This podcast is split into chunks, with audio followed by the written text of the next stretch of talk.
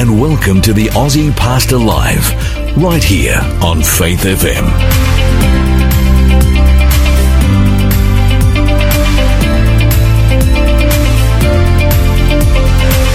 G'day, my name's Lloyd Grolimund. I'm the Aussie pastor coming to you from northwest Sydney out here at Richmond on and unfortunately another rainy day. Welcome, Auntie. Mm, I'm off to a cracking start. You're acknowledging today. I, hey? already stuffed my fat thumb on two buttons at once. Ah, that's the adrenaline boost I needed. I'm awake now. yeah, yeah, no, these things happen to the best of us. And what he's talking about is when we started the program, there was a, if you were listening, there was a little double. What would you call that, hun? If, you- if you're What's hearing, that called in if you're hearing a repeat, you won't hear it because it's getting edited out later tonight. Ah, he likes to do that. Actually, I wonder whether more people listen to this show. On repeat than, Yeah. live. I wonder. I wonder. It's pretty hard to know, but this is one week now that we've been in Sydney.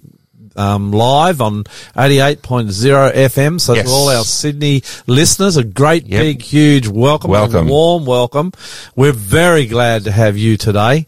You know, this rain's been holding us up. Oh my goodness. Yes. How many days? Now, those of you who don't know, primarily we don't do radio. We do Television. television, video. Yep. Video, online. vlog, blog, media. Where would you go if you wanted to watch our stuff? AussiePastor.com or the Aussie Pastor Facebook page Or the Aussie Pastor YouTube page? or the Aussie Pastor YouTube channel. Yeah. My, my favourite social media platform has to be YouTube.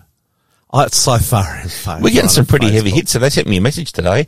We had 46,000 minutes of play last month. That's good. Yeah, that means good. people are listening to the story Mm. of Jesus. That's always a good We've thing. now got 47,000 members on the Aussie Pastor Facebook page. Yep. Yep. That's always a good thing too. It's a good thing. Yeah. Yeah, although Facebook's hard to work with. Can I say that publicly? Yes, you can. They are really hard. I actually, Hunty, Yes. have just had to change for the fourth time my personal Facebook page. Yeah, I know, Their right? latest stunt was they were starting to ban me Yes. for just making normal Normal comments. about nothing, not even anything. Now, it's not that I'm, I, I guess I'm not one to shy away from controversial things, although I'm very, very careful here on radio. Yep.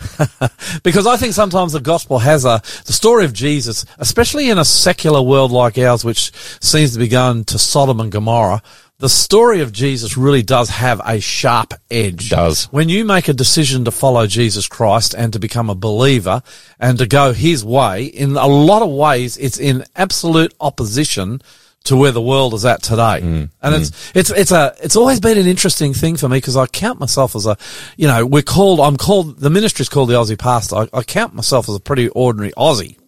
But it amazes me how the message of Jesus, when, when it gets into your heart and you start to live it, how it can bring you into direct confrontation with our secular audience, our audience, our secular Our listeners, country, yeah. not our listeners, our secular nation. So it, it, it is something, there's no doubt that it, it really does, um, challenge you. Now, Hunty. Yes. Moving on. Moving on. Um, well, no, no, I wanted to talk about the fact we've been turned around twice this week.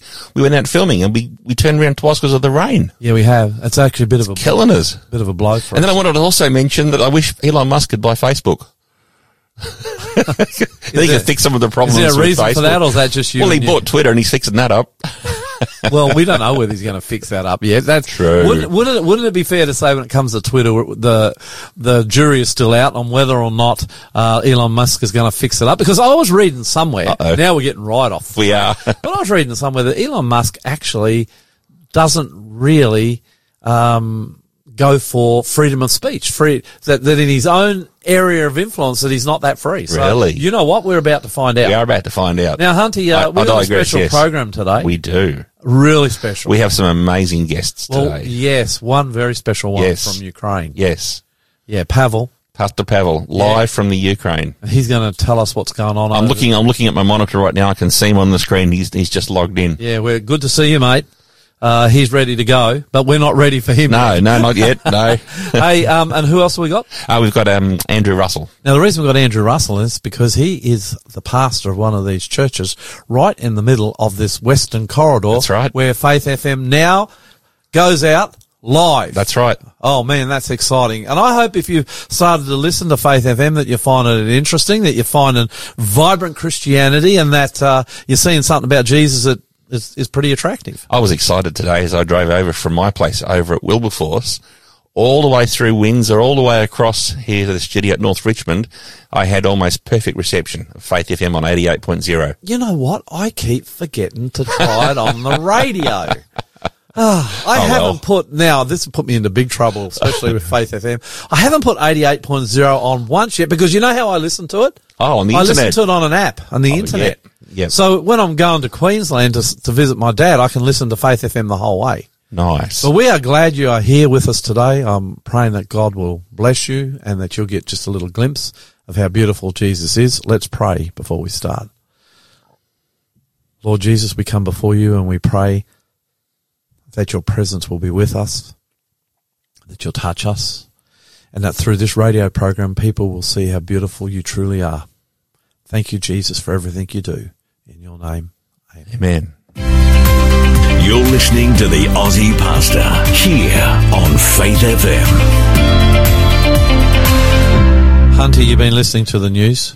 I have, but I'm, I'm doing a song now with the news. I know my run sheet's No, upside down. No, we're following the run sheet exactly. okay, all right. Yeah, yeah, no, we're we're we're following the run sheet that you put together. The messed It's- up run sheet that I put together. This is a biblical thing. It's the law of the Medes and the Persians, and we are not allowed to change it or uh, at I not think- one bit. I think this is the first time I've messed the run sheet up. I don't think you messed the run sheet up. Oh. I think I didn't check it. Well, so between us, I think we we did pretty good. Hey, what about this guy um, who's working for a? And we're into the news. yes. He's working for a car parts, Car parts, company. yeah. Let's not say who it is. Oh, I wanted to. Nah, I don't want to know. They're a great store with lots of car accessories. They are, and I, I don't. I don't want to mess them up because Okay. I actually quite like them.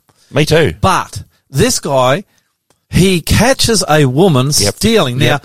There are some pretty expensive car parts in these car parts stores. And she true? had some very expensive parts. Brake rotors she had. well, she she had a pram. Yes. And she put the brake rotors Yep. in the pram. There's no baby in there. And she had wheeled the pram out, and this guy had caught her. yes. Caught her red-handed. She was putting up a fair bit of resistance. Yep. But did you find out what happened since? She was screaming. Yeah, I found out they laid, they laid the employee off. Yes. The company, and that's why I don't want to bring them down, you know, because what they're, it, it's just awful, really. Yep. But it kind of gives you an idea of how woke Yeah. our culture is getting. Yeah. The company has laid him off Yes. for confronting this woman, and I watched it online. Yes. It's online. It's on Facebook. Yes, I've seen the clip too. This mm. guy didn't go off. He wasn't No. swearing. He wasn't yelling. He wasn't No. out of control. He just stopped it. Now, he didn't actually get all the brake rotor parts back. Really? He was only able to get some of them because she took off with the pram with half of them in there. But they've actually laid him off, admittedly on full pay while they investigate. The interesting thing is Yes. another company. Yes. In fact, another two companies. There's two interesting things here. Yeah. Yep. Well, what, well, you want me to say this or you want to say you? Uh, no, after you. Another two companies of, uh, Rival auto parts companies. have offered him a job. They have. And if I was that guy, I would just, uh, that's my nature though, isn't it? I would up and take that other job. Now, I, I understand why why the employer has laid him off because in today's litigious society, he could have got injured or hurt, and so could have she. And I know the company has policies of manhandling shoplifters. He- And sh- I watched it. He never manhandled he, her. he had the pram firmly in his grasp Yeah, not her, as she was screaming. but not her. So I, I understand why they've laid him off to have an investigation and look into it. But interestingly, I don't. Ah, good. We disagree. That's that's, Yeah, no, that's I half of the course. Yep. Interestingly, they have not reported it to the police yet. Are you sure? Absolutely positive. So they're just doing the investigation. It, they have not reported this lady to the police. Somewhere. So they're some- investigating his behaviour only. Well, you can't investigate hers because you don't know who she is and where she is unless you call the police. That's right. And I guess you got to investigate him first. show them the they- video footage. They call the police. I, I don't like it though. No, I don't like I it don't either. like it. Uh, not one bit. I think employees like that, it's the other rival company who's trying to get him, said employees like him are hard to find. That's right. And then he was polite, Oh yeah. you know, uh, the big deal. But somewhere, somehow, there's a good proportion of our culture that has lost the simple, uh, law of God that says thou shalt not steal. Correct. And it's very sad. You know, just up the road from me, they're building a house right now. Building houses all around me, They actually. are. Yep. I saw on Sunday, it might have even been on Sabbath Saturday, this guy come in and put up a camera because it seems to me they must have been losing so much stuff off the job Site. site. And I, I used to be a carpenter. Yep. We didn't try to keep anything safe Yeah. because it ne- uh, you know what? In the, in all the years I was a builder, I Yep. never once remember once, not Yep. once, getting something stolen off the job site. Yeah. Wow. And I'm talking about off the job site when we're not there. So there'd be windows, there'd be bricks, there'd be timber, there'd be all sorts of stuff worth a fortune. People back then, they admittedly are talking, 80s. yeah, 35 years ago. People back then didn't steal. It seems now, you know, you see them all the time on the news, don't you? Running right. well, that's because back then one, one employee could earn enough money to pay off a house and, and another partner could be at home with a child. Now both partners have to work. Houses are now, was it 17 times more expensive than they were in our parents' generation? I, I just don't think it's right anyway. It's not right. You should not Agreed. steal. If it's not yours, don't take Hey, it. did you see that guy who stole a lawnmower? No. Oh, that's a hilarious clip circling around on the internet of a guy who steals a lawnmower. But before he does, he mows the guy's lawn. Tell you what I did see, talking about um, Pastor Pavel, who we ha- have on a minute. I saw some Russian soldiers steal Ukrainian tractors and take them to Belarus. And they, tractors? They, they were huge tractors. Oh, wow. mate. Huge, beautiful, state of the art tractors. And the Ukrainians were able to shut the tractors down. You hear that one, Pavel? They shut the tractors down and the guys who stole them couldn't use them. And so you got these, you know, half a million dollar tractors sitting there stolen and can't be used. You know, the bottom line is God says thou shalt not steal. This next one, because I want to keep going Okay, today. yep. Farmers dumping avocados. It doesn't get sadder than that, auntie. It's pretty sad, That's a very, I'm an avocado man. but I understand. Well, They're from the old trees. no, they're dumping them because they can't get the price on the open market for them because Aussies, since COVID-19 is finished, aren't going out to restaurants and cafes and buying them like they used No to. No smashed avos on toast. Yeah. That's the problem. And I think that is a tragedy when the world is so hungry and people are so desperate to see food dumping. Yeah, in. I, look, I don't know what the answer is there, but, but the farmers say, hey, it costs us more to get for, to market than we can get for the avos. And Mm. so up in North Queensland, they're being dumped in the millions, and I think that is really sad. No, what do you got your hand up for? Mm. oh, Hunty? not uh, yet, mate. No, not yet. Um, what about this one, France inviting Britain to join an alternative EU? Oh, What's up with that? Wasn't wasn't France against England and Brexit? Weren't they vocal saying if I you leave, we will never ever entertain you again? I suspect the Europeans without the British dollar are in some trouble. Um, Yeah, and uh, where else? Where else can they sell their frogs legs? We're going to have to get a five second delay on this radio show. We really are going to have to get a five second delay. Um, Brie, brie cheese, perfume. Who's going to buy it if it's not not the English? yeah. Okay. I think we'll just let that go. I've got more. But I think when you see the amount of stealing that's in our culture, when you see food in a world that's going hungry being dumped, I think when you see the EU breaking down, especially in the light of prophecy, Daniel 2 and that, that said they'll try to cleave and they won't be able to. Yep. I think these things tell us that the world is in a ferment, that it is in turmoil, and soon we will see Jesus come. You're listening to the Aussie Pastor here on Faith FM. This is a good song. Amazing Grace, My Chains Fell Off. I like this one, Hunty. Thanks. Amazing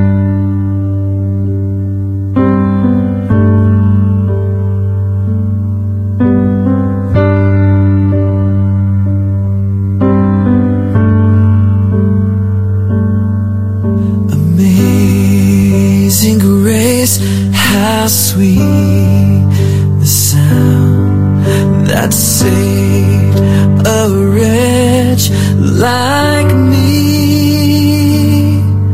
I once was lost, but now I'm found. Was blind, but now I see. 'Twas grace that taught my heart to fear, and grace my fears relieved. How precious did that grace appear the hour I first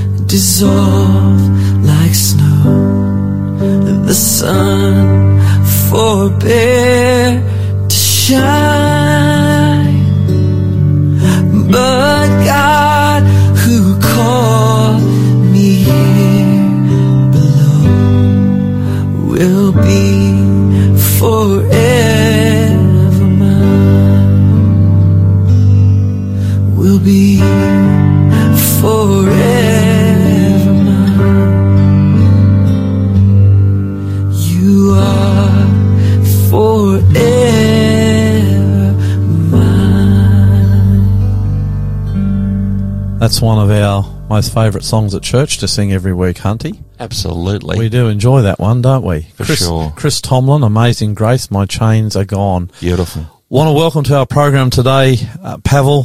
Have I, now, am I saying that na- name properly? Uh, yes, Lloyd, that's good. That's good. Um, uh, just bef- as we start off, are you, are you still pastoring or have you gone into another line of work at the moment or, or where are you with that? Look, uh, the answer to that question is yes and no, because officially I am not employed by the church, but uh, I preach just about every Saturday and I run prayer meetings every day. So what does it make of me? Yeah, it means you, it means you're pastoring a fair bit.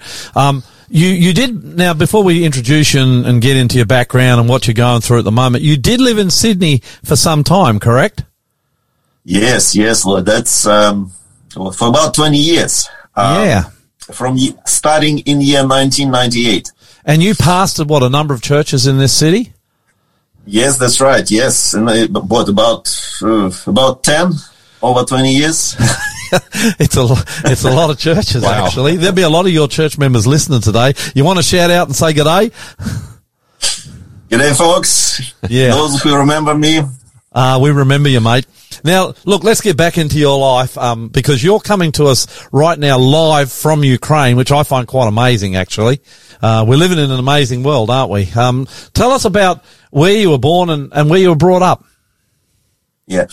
Look, I was born uh, in a country that does, doesn't exist anymore, a country called USSR, that is Soviet Union.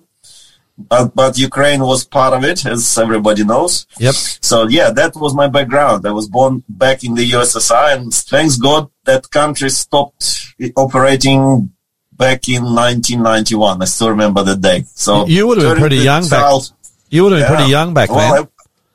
I, I was 19. Yeah. I was 19. I remember very well when the Berlin Wall fall, fell down and, and everything like that. So yeah, the childhood was uh, a bit of a rough time for us because um, the athe- atheistic government uh, didn't like us uh, going to church and worshiping God and everything like that. And my parents, uh, like I was brought brought up in a Christian home, and we went to church every Saturday. And because of that, we didn't go to school. Everybody was supposed to go to school on Saturday, Okay. and for, so we got into a bit of a trouble because of that. Yeah. So- so- interesting time. You you were born in the Ukraine part of the Soviet Union. Am I right on that? Correct. And Correct. you, you were Yes, born yes. an, an Adventist Christian by the sound of it. That's right. And as I'm hearing this right, you were supposed to go to school on Saturday. Is that right? Yes, that's correct. That was the requirement. Yeah. Did you, was it big trouble not going to school when you were supposed to for you or? Uh, yes, yes, it was. Our parents were threatened uh, that, uh, like, we would, they would um, uh, ban the what, what they call parents' rights, Yeah. so that the children will be taken away from them. So, So how did you escape that? How did you escape Well, uh, you you well see what what you do. Um, you go through this. You stand firm. You don't. So then they see, okay, uh, these children are behaving all right. There's nothing else they can they can uh, put against you. You're doing well at school and everything like that. And so they put up with that. They have they have no other choice. That's so, a, that's a little miracle in itself, really, isn't it? mm, mm, it is. Yeah. So how did you become a pastor? Did you become a pastor in Ukraine? Did you become a pastor in Australia? How, how did that go?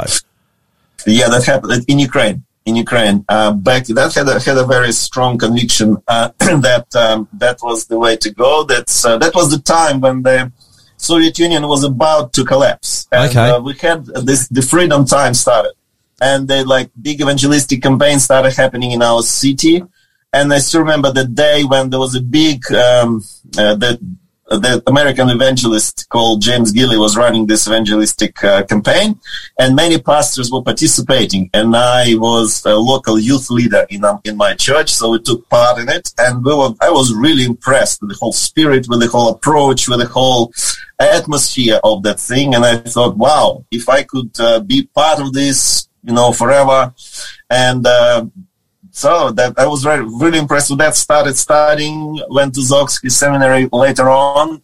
And So, um, so where did you go to college? Did you go to college in Ukraine or Russia or where were you studying?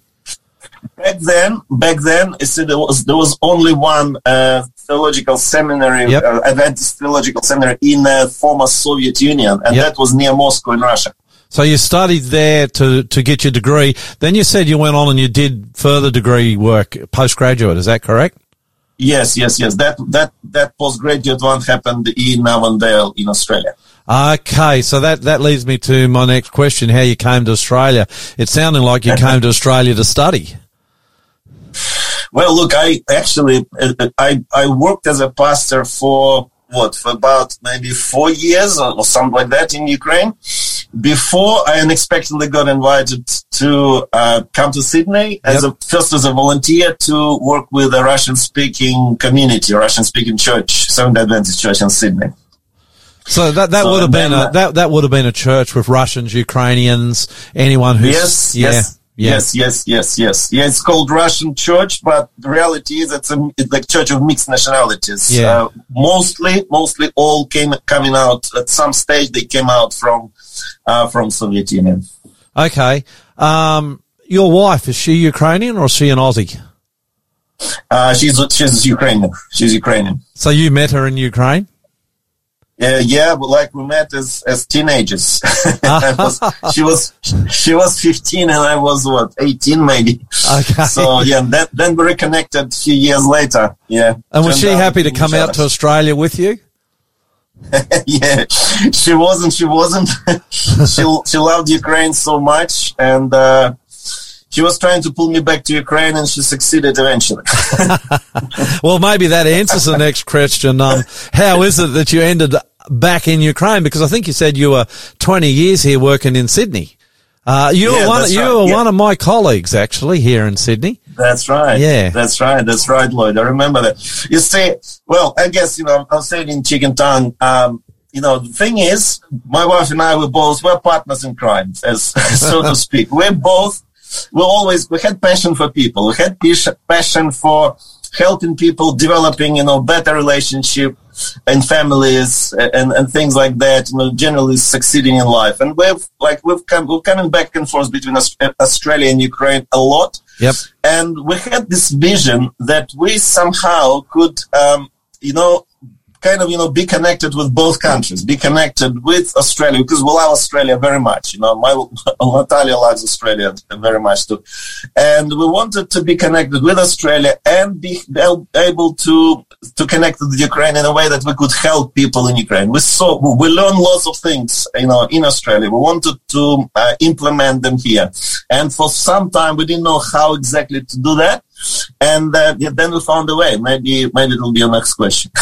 Well, yeah, keep going. Tell us what you're doing. How, how, how did that? I actually have an idea of what you're doing because I remember when you were doing it and watching you guys as this, this new chapter of your life unfolded. But yeah, just tell us quickly and then we'll get on to what's going on in Ukraine at the moment and how you're coping and what we yeah, can do. Yeah, yeah, yeah. A bit, a bit more than ten years ago, we decided to take this new venture in our life. We um, uh, started this journey of uh, learning and then practicing life coaching.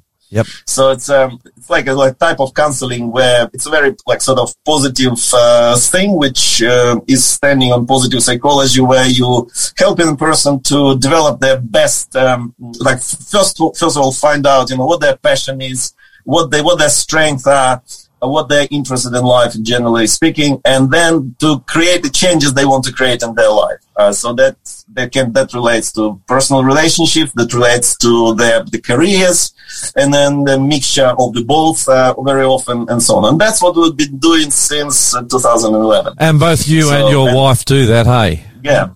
So, Yeah, so basically yes. life, co- you're life coaches. That's right. That's Yeah. we are. We are. That's true. Um, where in Ukraine do you live? We live in the, in the city called Dnipro. Dnipro, that's roughly in the center of Ukraine, kind of a little bit towards the east. Okay. Um, are you impacted by the war? Look, everyone in Ukraine is. We all, like, starting from uh, February 24, we all are. We were woken up on February 24 with the big explosions uh, in our city because the Russian rockets were thrown to different uh, different uh, places around around us, and we saw explosions, you know, from our balcony. So yeah, look, everyone is. So we're not we're not exempt. So, um, are you in a war zone, or how does that work? No, no. Thanks, thanks God, we're not. Thanks God, we're not. But we are probably the close, the closest uh, safe place to the war zone. We are like the the real shooting. The battles are happening within like less than hundred kilometers from us. I've, I've wanted to ask this of a Ukrainian, and I've got a Ukrainian friend on board now, um, Pavel from Ukraine. Um, did you expect Russia to attack Ukraine? Were you expecting that personally? No, no, we didn't. We didn't. Um, although, although, see what happened uh, back in um, what eight years ago. Eight years ago, the war started. Yeah. But back then, you see, it was something. It was like it was compared to what's happening now. It was almost like nothing. Well, people would die. I can't say nothing. It's probably the wrong way to say it. So the Russia, Russia did their next part of Ukrainian territory back then called Crimea, their Yeah. next Crimea. And then, um, like it's uh, on the false pretenses. So they was basically sponsoring, um, their own, uh, people in Ukraine, in the eastern part of Ukraine. Uh, and they were portraying it to the wall and to Russian people. It's like this, as if there is like a civil war in Ukraine. So the Ukrainians fighting with each other. That's what they were portraying. But reality is they were they were um, sending weapons, they were training people to fight, and, and they were sending their own officers and soldiers, but they were pretending to be like, you know, we're So, volunteers. so what you're and so saying is you've been at war for eight years. This is just a, this is really That's just true. an up, upscale of Yeah. the war more than yeah, the beginning yeah, of a new war. We, yeah, we, we didn't expect this to, to go to this scale at all. We, we, didn't expect so that. do you think believe it, it? We has, has it been a shock for Ukraine and Ukrainians? That- Oh yes, oh yes, big time, big time. We didn't believe it until last day. We didn't believe it. Although we were warned, we were warned. Uh, Australian embassy warned us. Well, between New Year and the uh, December 30, they were told us, guys, you have to leave Ukraine because uh, we don't, we, we can't, we don't guarantee that we can evacuate you later because the war will happen. And um, well, we well no one no one really took it seriously. We didn't. Uh, we thought nah that's not possible because you know ukrainian army by this time was a lot stronger than back in 2014 and so on. So for russia that for everyone it sounded like a suicidal thing for russia to start this sort of thing we knew that if that happens yeah ukraine will suffer but we didn't think that that you know the other side will be that cynical and go ahead Do, do you think that Ukraine? I'm just interested in the mindset of why you didn't think Yeah. it would happen. Do you think that's because Ukrainians and Russians historically have been quite close and even Yeah. sharing sharing large, you know, yes you, you speak you don't speak exactly the same language I hear, but it's pretty close.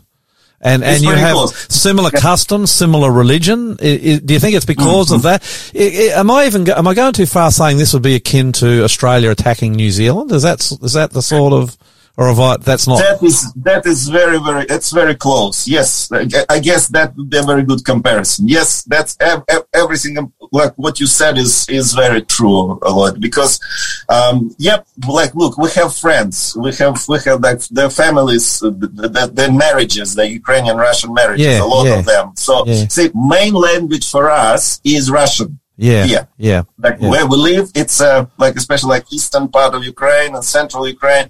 A lot of people speak Ukrainian. It's a mix. So people speak like one person can say something in Ukrainian, another person will will answer them in Russian, and they both perfectly understand, each other. So yes, we didn't believe that they would go that far. It's, it's one thing. It's one thing to do some sort of a sabotage, you know, because of the Russian special forces, they could do something. Yeah. That's what they were doing since 2014. It was a bit more than sabotage, actually.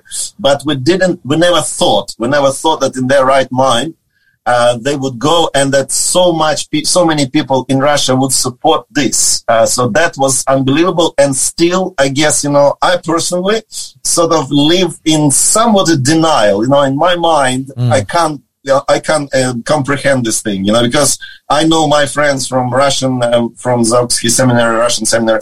And when we talk to them, it's, uh, it's, it's shocking. It's shocking to hear what they say because there is a pro- this is such a bad, bad, bad thing called propaganda. See, and uh, so what what Putin managed to do, he managed to create this like artificial environment. You can it's unimaginable 21st century, but approach, but apparently Yeah. it is possible. So because of the media influence, um, con- uh, government control media, they created this environment where people believe things that like you you would if you didn't hear that that media propaganda, you would it would be mind-boggling for you. How can you believe such a thing? For example, they believe that supposedly under Ukraine and under American um, leadership, Ukraine was running these secret secret labs in Yeah. Ukraine in Ukraine where they were developing viruses specifically designed to kill Russians. Yeah. So uh, based on, on the on, on the DNA, they they they would work somehow, and they go as far as to say that even coronavirus was somewhat, you know, like part of this of this underground work and so on and so forth. So every day there are new so and all because people every day for eight years, actually more than eight years, they, they, they gradually developed these things. They gradually, this, they were stepping up and stepping up and stepping up this level of propaganda and the people so good were getting used to it. And now they turned basically the image of a Ukrainian for like average Russian person, uh, like who doesn't read a lot, who, who just believes, Yeah. you know, watch, they watch their TV for entertainment. They, uh, so this, it's, it's an image of an enemy. It's an Is- image of an enemy similar to like Nazis from the Second World War. Well, let So- me let me ask Russians- let me ask you on that Nazi thing because because we hear this that coming out of Russia. Is is there a problem with Nazis in Ukraine? Not at all. Not at all. Not at all. Look, I mean, how, how can it, how can there be a problem with Nazis in Ukraine? Because look, Ukraine is a, it's it's a, again look, it's a country of mixed nationalities. It's some, similar to Australia. You Yeah. know, like in Australia, like okay, we'll speak English, right? In Ukraine, it's even less than that. It's it's like uh, in, in Ukraine, there's mixture of languages, okay, and Russian is one of the main languages, Yeah. okay, and then like we've, we've got our president who is a Jew, who is Jewish, Yeah. right? We, Yeah. we have we had our prime minister Jewish, so Jewish community is very active actually in this war, supporting Ukraine and so on and so forth. So people remember what happened in the Second World War, right? So we did, we never had this racist problem in Ukraine at all, never. Okay, so that's that's just a fabrication um, to propagate war. This might sound like a, a foolish question asked, but are there a lot of Ukrainians dying, and is everybody being impa- impacted by this in one way or another who lives in Ukraine? Oh yes, big time. Look, everybody, if it's if it's not in their family, they know they know like a family of a friend who like whose father already died in the war, or like we were personally like personally Natalia and I were personally um, you know met lots of people who are refugees who got out of there. So we if you're not impacted yourself, like physically, if you're physically not impacted yourself, you like the bomb didn't drop was not drop on your house or something like that you are in like you're interacting with someone who got out of there or like you- you're talking to you're trying to comfort a friend who whose father is like whose father is missing in action or was killed or something like so it's a big thing it's huge Have you thought about what you would do if the Russians were to come? oh yeah i would fight Okay. I've wondered that myself too, if I'd lived there, what I would do in my own homeland. Tell me this. Hmm. You're in ministry. Um, hmm. you're not just sitting back doing nothing. No. You are doing something No. for these people who are being hmm. displaced. Is that correct?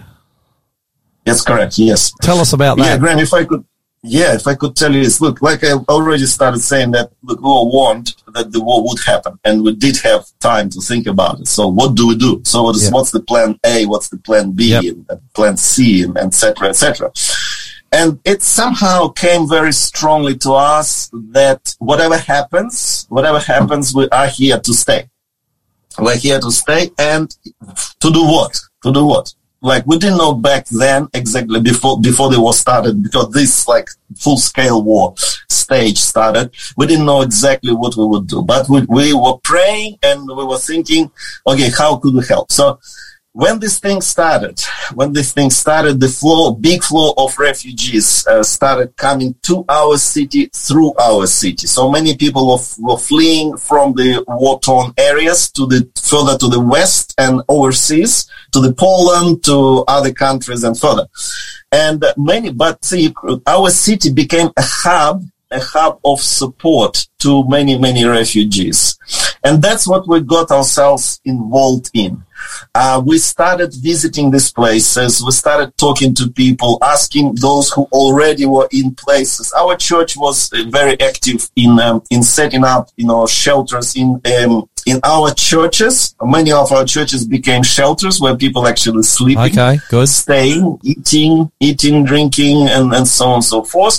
And like conference office, like the is is like full of refugees itself because there's a school right where the conference office is. So the school classes be turned into bedrooms for refugees. Just for our So we listeners, places just, like just for our listeners, so you know what the conference office is. That's the administrative building of the Adventist Church, um, where Pavel lives. Yeah, and that's been Hmm. Yeah, that's right. So it's been turned into So a refugee centre, Yeah. and you're helping Yeah. them. Is that correct?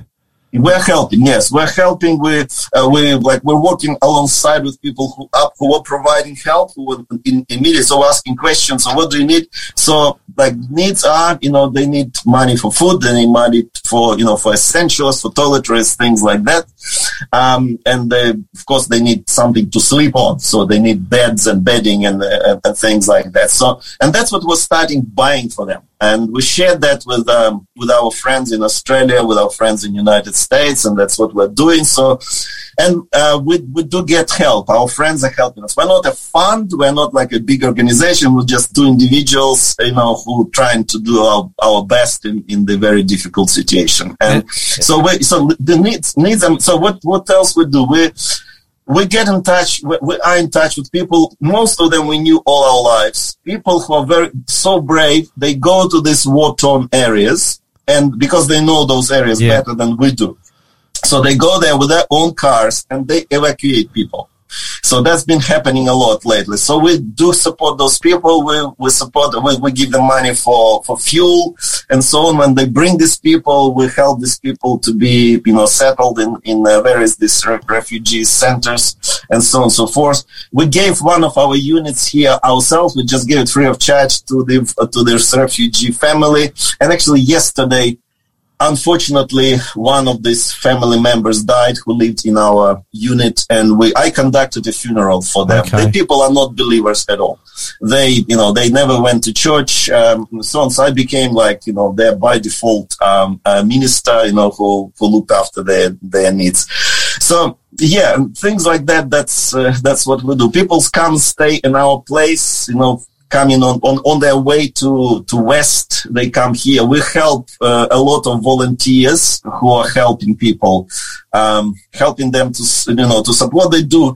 Um, for example, you know, the, because many refugees live in our, in our city, right? So, and these people, they lost everything. They, they can't, you know, they, it's not very easy to come and get a new job. Uh, it's all, it's all left behind. And even if there was job, many of them psychologically just not Yeah. ready to take on. So it's a new start for them. So the, so what volunteers do, volunteers buy food and they set up like packs ready for, you know, ready for them. So family wakes up in the morning. They need to eat something. So they come, um, they come to the, they join the queue. Um, and they are given this pack with essentials, with the, with the, the food, and they, they go home. So, and this, these packs need to be bought, they need to be supplied, uh, you know, uh, set up. We're helping with that. We're giving money for, for that sort of thing. So if we wanted So, to yeah. help, if we wanted to help, and I'm going to get Hunty Mm-hmm. to do this, you can give us an account where, where any of our Yep. listeners who might want to help, um, Mm-hmm. If you go, Hunty, where would they go to, to, um, be able to pick up this? Yeah, look, if you text us on 0488 880851, we will send you how this can be done. Can can we put the can we put the link up on our our um our pages as well? yeah, we'll put it on the Aussie Pastor Facebook page. And YouTube- I'll uh, post this interview tonight or tomorrow, Yep. and we'll put the link underneath that. Good. How's that sound, mate? Let's do what we That can. That sounds good. Let's do what we can That's- to help you. I know we're just cranking up at our church to do something too, um, to help you guys. Um, do you think Ukraine will win this war? I believe so. Yeah. I believe so. Are you surprised? Are you sur- are you surprised at how well the Ukrainian? Well, we don't know. We only hear. I know there's propaganda on both sides. The West is pretty good at propaganda too, but we keep hearing stories about how well Ukraine is going and how difficult it is for Russia to make any progress. And it does seem like that could be the reality on the ground. Does that surprise you? Look, it, it uh, the answer is probably yes and no. We've seen this before. You see, we've seen this before when the when this whole thing started in 2014. You know, we have this joke among ourselves. We say to ourselves, we've got to be thankful to Mr. Putin for uniting us so much. Yeah. because because we didn't even realize we didn't even realize many of us many of us were surprised back in 2014 now when when this big scale war happened we're not surprised as much as we were before but you see the spirit of ukrainians is very very very strong you know um, the support the people are lots of people are stepping up and those people who don't have much, people who you know struggling themselves, they're stepping up. And like I give you an example, like you know we have this. For example, uh, right now we are we we're trying. I'm I'm trying to coordinate the efforts to repair the roof of this um, shelter of this refugee shelter, which Yep. is an old building. You see, Yeah, yeah. that wasn't used before a lot. Yep. So it's an old building. The roof has the roof of about 800 square meters need to be repaired. So, and when I start saying this, you know, among friends, and so, uh, okay, we need to repair this roof. People coming out with little what they have, and I said, okay, this is my little, this is my little contribution, you know, to. I don't know it's not much, but that's what can be mm, done. They're mm, like, mm. this is like a blog post somewhere where soldiers are standing. There are blog posts everywhere. Look, the scene of our city is reminding you, although it's a peaceful city, but it would remind you the scenery from some sort of Second World War movie because we've got got this anti uh, anti tank, uh, you know, constructions. Yeah, yeah, yeah. We've got block posts everywhere. So people come into the soldiers, and there's like an old grandma will would come with a with a jar of, of pickled um, onions, for example, or some pickled, um, uh, you know, something like tomatoes. Say, Yeah. hey, this is something from me. So please, you know, fight well and, and so on. So the spirit of Ukraine is something that is very, very strong. And no one, although it's scary, no one is panicking. No one is um, like you know, you know. No one is is, is yes. We, we watch we watch uh, the news. Sometimes you you get you know you you, you feel some like a despair. You think how Yeah. much how much longer this gonna be, but we're prepared to stand as long as it lasts. Well, So- just a couple more questions because we're running out of time, but I'm finding this very interesting. In your own mind and heart, do you, do you, do you have an idea of how much longer this is going to be, or just no idea? Look, we're praying. we're praying it doesn't, it doesn't, you know, it doesn't take us be beyond the end of this year. Um, Because there are, But man, we don't know. as we've already said, there's a lot of Ukrainians dying every day yeah. in defence of Yeah. the nation. Um, you're a Christian. You've been a Christian all your life. I, I know you. You are a follower of Jesus Christ. Yes. Yes. How hard is it for you? And this is a personal question, I guess, Yeah. to forgive Russia and the Russians for what's going on. Can you do it? Oh, brother, it's a very hard question indeed. But let me tell you this. Um, Because the, the reason I ask that, you, you've even indicated to me that there's tension in the church between believers in Russia and Yeah. and and, and Yeah. Ukraine, which which actually, brother, should not be. That's that's the fact, isn't it? Because we're we're Yes. tied together by the blood of Christ, which is stronger than even Yeah. national ties. But yeah. I think there's going to be a lot of forgiveness having to be done by Ukraine. Yeah, look, uh, Glory, see, thing is, it's like, you know, when people asking me, I've been challenged uh, by many people, you know, saying, because I do say, you know, things on Facebook and so on. It's very difficult. It's very difficult to be sort of, you know, it's one thing. Look, I know I've preached a lot of sermons from a pulpit in the church myself about forgiveness. right? Yeah, yeah. about things like that. You see, it's, it's one thing to talk about it when nothing happens, when in, when you only talk about this in theory.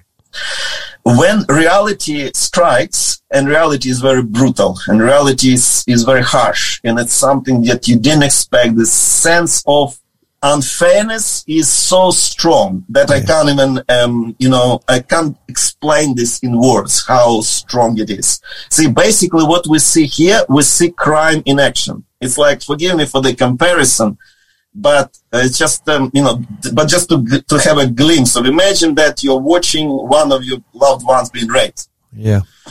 You see, and you see that, and you don't know when is this going to happen. You're desperately crying for help and so on. And the world is watching, right? The world is watching, says, we're deeply concerned. We're so concerned. This shouldn't be happening. This is so bad. This is so, imagine how you feel. Imagine how, you know, what, what, what it does. So look, one day we will all have to forgive. That's for sure. One day there will be time for, you know, for, for sorting this out and forgiveness and so on. But at the moment, the crime is in action. So it's to, to right now to tell Ukrainians, hey guys, you should be forgiving. In my opinion, is immoral. You you can't you can't expect you know a victim to forgive right now when when it's all happening. So the time shall pass, and they, they, they, there will be lots of thinking and rethinking and so on. Look, we do pray. We do pray for God to give us strength, to give us patience and so on, and not to. So what we do, we're learned by now not to focus on the horrible side of things. We are focusing on the positives that we can do, on the positive change that we can do, and that really helps. Yeah. So when you're talking to people who are affected, you're listening to them, and uh, so and that's that's how you survive. Because you'd you'd, So, uh, you'd be meeting people uh, deeply yeah, deeply traumatized. yes, Um, yes, Last question, deeply. Mm. kind of on a similar line. Is your faith helping you? Is your faith in Jesus helping you through this cry? Because this is, you know, really for us Aussies, we haven't got a clue. We, we've lived in, even during the both wars, we've lived in peace in our country. We, we've been attacked at Darwin and a few other spots, but never a uh, sustained attack on Yeah. the mainland of our nation like you have been. Is your faith helping you through this? Lloyd, I can't imagine how I could do without faith. Seriously, I, I struggle to imagine how people can live without faith in a situation like this. If it wasn't for faith in Jesus, if it wasn't for the hope of the second coming, Yeah. Very emotional. Mm. Well, our hearts are with you. I think you know that. Yeah. We're with you, Pavel. Um, we're with you in thought. We're with you in prayer, and we want to be with you and help you financially. Yeah, not so you, we can raise- not you personally, but your ministry. And so I want to encourage. uh, thank you. Yeah, I want to encourage our listeners. These people are hurting. You can't see what we see at the moment No. with Pavel on screen as he tries to deal with the attack on his country and the trauma of his people and himself even. We want to, we want to help his ministry. So if you want to help his ministry and, and you want to, um, and I'm, I, I know I certainly do, brother. I've been waiting for this interview actually. You want to help this ministry. Hunty, remind us again what to do. Well, I'm going to put up a link on our Facebook page, Aussie Pastor. Plus, if you text us Yep. to our text number zero four double eight double eight zero eight five one, we'll hook you up. What do they have to text? What word? Uh, text How about uh, Ukraine? Ukraine. Ukraine. We're both text on board there. Ukraine, You- and we'll let you know how you can help. Yeah, yeah. Look, may God be with you, brother, over there. May He keep you safe. May He bless Ukraine. May He save her. There's a lot of us. Thank you. There's a lot of us who've been praying for Ukraine. My heart goes out to the Russian boys too, who are sent to war by an evil dictator. Um, there's a lot of Russian families grieving as there are Ukrainian right now, and they're they're they're innocent. A lot of those boys, they don't they don't necessarily choose to be a part of what they're being sucked into any more than the Ukrainians do. But it is Ukraine that's being attacked, and that's just the hard harsh reality. And, and you've got a wonderful ministry where you're, you're helping refugees, people who are traumatized. And uh, can I say, I think you need our help. And what we can do is we can send money. And that money, Thank I you. know, I know Pavel. He's as honest as the day's long. Yep. He's a man of God. He's a believer. That money will be used in the advance of the gospel. And what I mean by that, the gospel of peace, helping people who are in need of food and, and medicines and just the day to day things of life. People who are deeply traumatized. So I wonder, can we, can we organize this fundraising, get it going, and then in three or four weeks get you back? And we can talk more. Yeah, that would be lovely. That would be lovely. Uh, Lloyd, can I, on a personal note, say something? Um, forgive me. it's just a, Yep. uh, just a thing. Look, um, this time, uh, this time became, um, you see, it's it's interesting that you know who your friends are in the time of trouble, Yeah. and we've seen it, and we've seen it very clearly. Uh, you know, um, there are people, you know, and people react differently. People react differently, you know, when they know that something in trouble. I have friends who stop talking to me, sadly, um, because like from from uh, from overseas, from Australia and so on. And I don't blame them because uh, you know people are shocked. People simply don't know what to say. You know, people don't know, like you know, that they're shocked. They they don't know. They they're not prepared. You know, to hear what you know what's going on. And there are people who stepped up. There are people who stepped up, and like uh, Lloyd, like you personally. You know, I've- I've known you for many years. You know, we, we met at these uh, ministers' meetings. You know, we're working in, in churches in Sydney, and I can't tell how much I appreciate, you know, this interview and you reaching out and uh, showing interest and showing support. And that's something that shows, you know, you know who Christ's people are by this, by actions like this. That's what I wanted to say. Well, we love you and we want to do more than words. We want to help financially and, and we'll do that. And I think, uh, uh, may God be with you. May God protect you and your good wife and your ministry over there. And we'll talk again in another few weeks once we get some fundraising going over here. Can we say a prayer for you guys? Dear Lord Jesus, this is a terrible war. Um, I think it's probably the worst war Europe's seen since the Second World War. It's brutal, it's vicious, and it's fierce. We have uh, Ukraine under attack by a foreign nation, defending herself and trying desperately to breathe and to live in freedom. And so, I first I pray for Ukraine. I pray for this nation that is struggling to survive with so many of its people dying. I pray for Pavel and his family, his wife. I pray, Lord, for their ministry over there as they endeavour to look after refugees who are just deeply and highly traumatized, hurt and seen things that human beings are never meant to see. Bless them all, I pray. And lastly, Lord, I pray that you, who is the great God and can reach into the hearts of anyone, would reach into the heart of President Putin, would convict him of the evil that he's perpetrating. I, I also pray, Lord, I think it's appropriate for the mothers and the fathers who've lost children in Russia to this evil. And I pray, God, that you'll intervene, that you who still rule the world will step in and stop this madness. Until then, continue to bless those like Pavel who work for you in the darkness, in the middle of the war, is my prayer in the name of Jesus. Amen. Amen. Thank you, Pavel. Mm, thank you. All the best, Thanks, guys. and we'll we'll get this going now over here. We've launched it, and we'll talk to you again in a few weeks. Stay safe, mate. Thank you. See ya. Thank you, guys. Thank you, Australia. You're listening to the Aussie Pastor here on Faith FM. Well, that's a very um, challenging interview. Very.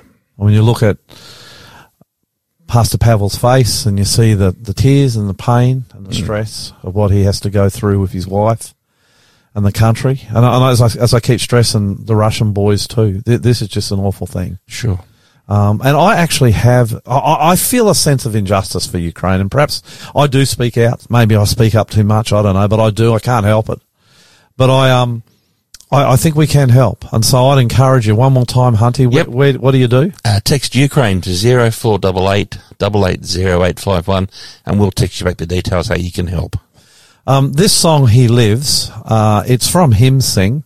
Um, it's a beautiful song to put in here because in the darkness, sometimes we can forget that Jesus does live. He is here and he is still in control. Thanks, Hunty. He lives within my heart. Let's sing it together.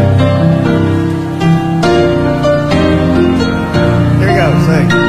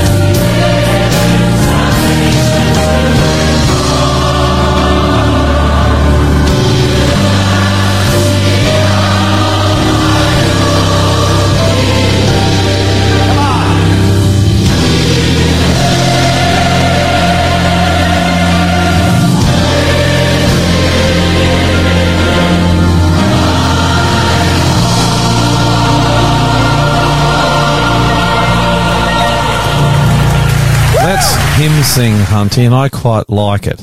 I know that there's listeners out there saying that's really old fashioned, but can I tell you something? We sing a lot of that music in our church. Yeah, we do.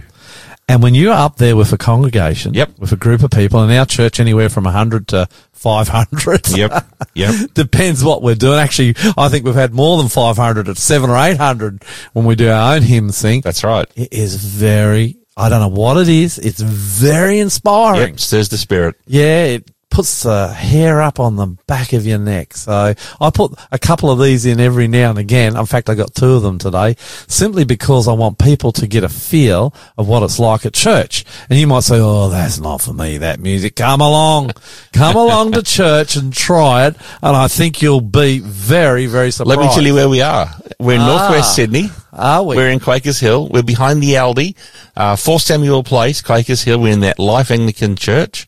And we're on Saturdays, 10 o'clock. We'd love to see you. you know what? You can, if you look up, we'd love to see it at our church. We There's would no doubt. love if you're to in see you. northwest Sydney, If you're driving around in your car right now and listening to us, then you should be in driving range of our church. 10 o'clock Saturday morning, Yep. you come if you're in Northwest Sydney. But here's a good thing. Here in Sydney and right around Australia, literally in every single suburb, you'll find an Adventist church. That's right. Ask the Aussie pastor. It's time. Throw them at me, mate. Hey, one more plug. If you want a question, the ask, if you want to send a question to the Aussie Pastor. Too late now, isn't it? Oh, it is, but you know what? If you think of something, You, are you're, you're trying we'll to get take a it for bank, next You're trying to get a bank of questions for next week, aren't yeah, you? the, and the harder the better, of course. Yeah, okay. All right. so you can text your questions to zero four double eight double eight zero eight five one. So zero four double eight double eight zero eight five one, or you can email your questions to us info at aussiepastor.com. And today you can text us the word Ukraine, and we'll also send you the information how you can help in this great tragedy. Yeah, I'm still a bit impacted by that. Yeah, me too. Oh, I've been impacted with this war since the beginning. Yep. I'm not pro-Ukrainian or anti-Russian either. I want to make that very clear. I have Russian people in my church. Yeah, we do. It's beautiful. Beautiful can get. people. Yeah. Yeah, yeah. All right. And, and we have Ukrainians in our church. Did you know that? do we have a Ukrainian? We do. Phil's a Ukrainian. Good to know. You didn't know that. I did, did not you? know I'm that. not giving his last name. Don't No, worry. no, no. Phil is a Ukrainian. Very good. Yeah, I think his father or grandfather come over to Australia from Ukraine. So Oh, there we go. Uh, okay, far away, mate. Now, the- for- just for those who don't know, ask the Aussie Pastor. What is it? Just It's a section of our program where you can ask any question of Pastor Lloyd. From the I Bible, not from the Bible, he will tackle anything. I can't always answer them. I won't steer away from anything controversial, and I'll have a really go. But if I can't answer, I'll take a rain check and I'll come back the next week. And if you still can't answer, you win the prize, which is a Oh, that- leather bound still- Bible. Yes, You've just the brought- prize is still up. You've just brought that out of the cupboard then. Well, I brought it out because if they can stump you, they can win a Bible. Ah.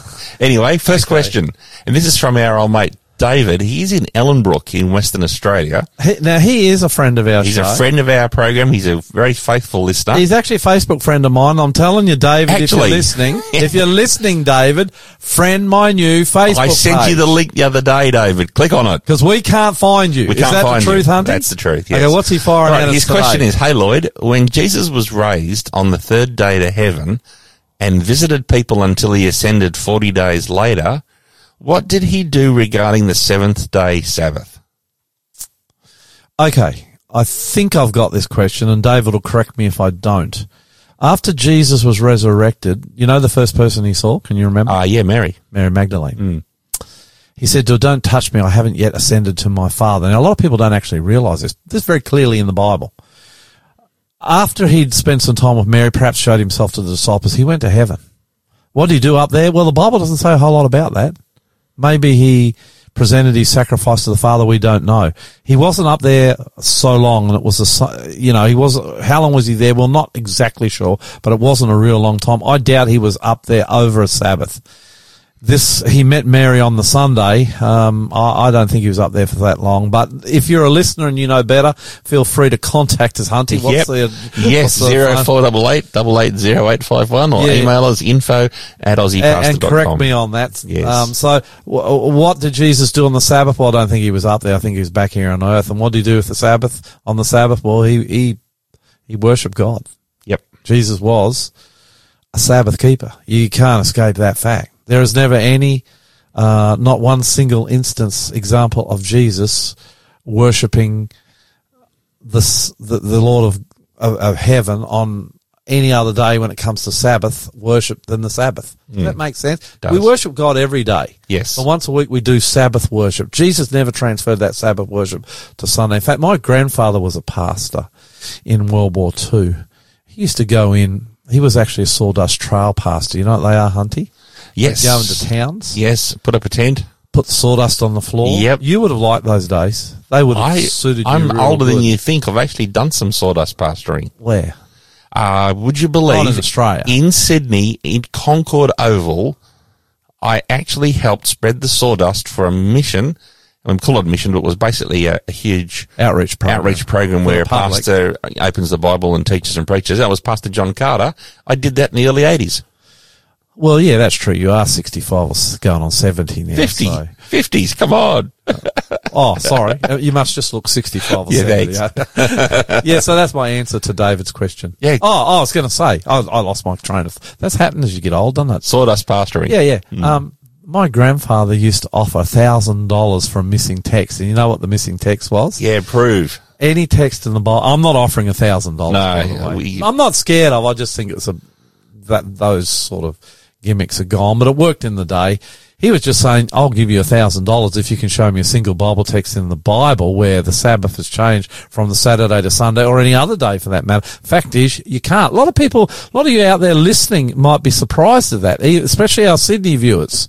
listeners, listeners, Hmm. Hunty, Listeners. who who haven't been on the radio listening to us for that long. You can't find a single text in all the Bible, not one, that changes the Sabbath from the Saturday to the Sunday. It's always an interesting thing. I, I encourage other Christians to do to go and talk to their pastors about this one. Alrighty, moving on. Next Ah, question. We're rushing on, are we? I would like to get us moving, yes. Yes. Uh, this is a bit sad, this one. I try to have faith in God, but I just can't find it. What can I do? The only thing you can do when you can't find faith is spend time with God. It's the only thing that'll bring faith. Spend time with God and faith just comes. And now he does gift it to you, but when you're spending time with him, you just get it. So my faith is strongest when I'm spending time with God. So you'll notice, Hunty, when my faith's down a bit, and you've seen me like that, what do I do? Mm. I take off. into Take off. bush Yeah, take off. with my Bible. Spend a night in prayer. or more if I could. Mm. I, know, I know a guy in America who's one of our top preachers. He takes off for three months. Wow. It's Dwight Nelson. Wow. Takes off for three months a year up into, he's got a cabin in the bush somewhere. He doesn't go up there to sleep and, and uh, to be lazy. He's most powerful, one of the most powerful preachers we've got in our church in the world. But he goes up there. Now he can do this because he's a full-time paid pastor and he's very high profile. But he goes up into the bush with his Bible and he just spends three months with the Lord in Bible study and prayer. And it gets him centered for what he has to do for the rest of the year. Now, he has to share Christ, so he needs to spend an extra amount of time with him. But if you're struggling with your faith, open your Bible and start to read it morning and night. How many times have you heard me say that, Hunty? Yep. Get That's on your advice. knees and pray. Start going to church. There's Sabbath keeping churches all over Sydney, all over Australia. Start going to church. Get yourself into a Bible study group. If it's online or Yep. if it's in someone's home. Get yourself into a prayer meeting. Go looking for them online. If you don't know how to find one, send a message to Hunty on 0488880851. Tell us where you live, the suburb or the town, and Hunty will tell you where the We'll hook you up for sure.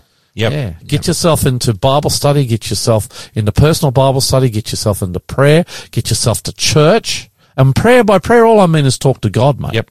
None of this rote stuff where you're reading out of a prayer book. I'm talking about you talking to God intimately. Hmm. Tell him that you feel far away from him. Tell him that you've got no faith. I do when I'm down. I tell him straight, I, I got little faith. I feel like you're a long way away. I'm not doing very well, or I've fallen into sin, or I've done this, or I've done that, and I'm not doing too well. And I'm talking to him as I do to a friend. Go to church. Go to church, Hunty. Yep. Go to church. It's good. Good for the support. And get yourself into Bible study group and to a prayer meeting group, and you will find your faith will return very quickly. Yep. That's some good advice there. Alrighty. Next question. How can I find out God's will for my life? I have met someone and I don't know whether they are for me or not. I'm probably the wrong guy. I'm the last marriage counsellor you'd ever go to. So this this person is it a boy or a girl? We don't know. don't know. Sorry. They've met someone, they've fallen in love, they don't know whether to marry them or not. Correct. This gets back down again to what God's I just said. This gets Hmm. down to your Same thing. relationship with Jesus Christ. He will tell you anything, mate. Absolutely. He will tell you anything. And if you've fallen in love with someone you're not sure, go to God and ask him. My experience my whole life is if I put a question to God and I wait patiently, at some point I feel He gives me an answer and He And it's leads me in usually, a it's direction. usually pretty fast. yes. And the, and the more time you spend with God in Bible study and prayer, the quicker the answers often come because you start to recognize His voice. And it's really important to recognize the voice of God. You know, when you're in the Bible, that's the voice of God. And if you're reading the Bible, that's where you get to, you know, I know your voice. Yes. Lucky you. It can be a nightmare sometimes. um, if things, if you called out to me at an airport in the crowd, I'd, I'd, I'd know it was you. Yes. Well, when you're in the Bible, you're hearing the voice of God, and that's how you start to hear His voice in your heart and in your head. Correct. You're recognizing the same voice in the Bible now in your heart and your head. You hear His voice. He'll lead you, guide you. He'll direct you. Go and ask. I mean, I have the old story about Lizzie and me, don't I? Yes. Ripper. Tell again. I want, well, I want to get married. And I said to the Lord, and it was the second marriage. I didn't do too well the first time. I said to the Lord, should I marry her or not? And I was out at the, my farm, you know, again, escaping to God. Out there, no one was there. Prayer, Bible study in his presence. Hearing the voice of God. and I'm in my Bible study, and 99.9% of the time, God talks to me through my Bible study, not in my head or in my heart, but in my Bible study. God actually talks to me as I'm reading the Bible. It's amazing. You should Yep. try it. Yep.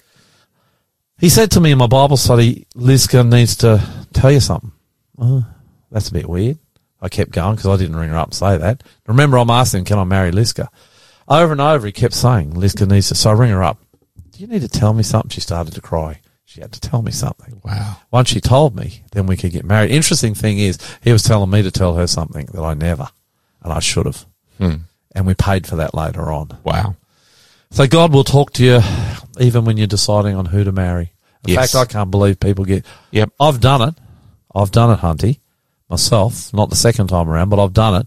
I Can't believe people get married without talking to God intimately and for a long time about who they're going to marry. It's that important the question. So good question. That Mm. Yeah, one. was a good question. And last question. I think God may have left me for good. I have fallen into serious sin and I cannot sense he is with me anymore. That's a pretty serious one. Hmm. What's serious sin, I wonder? It could be anything from adultery to pornography. Finance? What? Robbed a bank? I, I don't know. Embezzlement, oh, tax Oh, fraud. embezzlement. Who knows? Sin is sin. Sin is What sin, serious that's right. Sin? Any sin serious, bro. I guess sin is, I sin think we is as human serious if it affects other people more than just you. Well, I've never seen a sin that doesn't affect others. True. Not one. True. Not one. Not ever. I tend to think sin is serious. What What's the question? I've fallen into sin. and I feel like God's far I think away. I found, I think I found a sin that doesn't affect anyone else. yeah. What? If you get stuck into pornography, Oh. you know, all night, you're only hurting Come yourself. On, come on. Come on. That affect others too, does it? Of course. Yeah. What about your poor wife? Or what about your prospective good wife? point, good what point. about your girlfriend? Or what about your children? Okay, listeners, I'm Or taking that back. friend? I'm running backwards here at a thousand miles an hour. That's one of that's one of the most. That's probably one of the most insidious. I'm going to impact your life sins of all. Yeah, maybe we should talk about that sometime. yeah, maybe we should. In fact, I, I'll go further. Let's let's. I think that 99.9% of men need to deal with that issue at one level or another. Too often we think pornography, us old guys, is having a magazine we hide under the bed. I mean, what a place to hide a magazine under the mattress, as though your mum's not going to know that one. But the reality is that's how we look at it, but it's a lot more insidious with the generations today, Hunty, than that. let me read you the question again because I may have I may have taken you off track. I think God may have left me for good. I'm into serious sin. I can't sense Him anymore. Well, sin will separate you, my friend, from God. True. So the first thing you need to do is repent. When you repent, you, you can only repent by going to God. You don't go to anybody else to repent. Don't go to a priest. Don't go to a pastor. You repent to God. Once you repent, you confess your sin. Repent, confess it. Tell God what it is.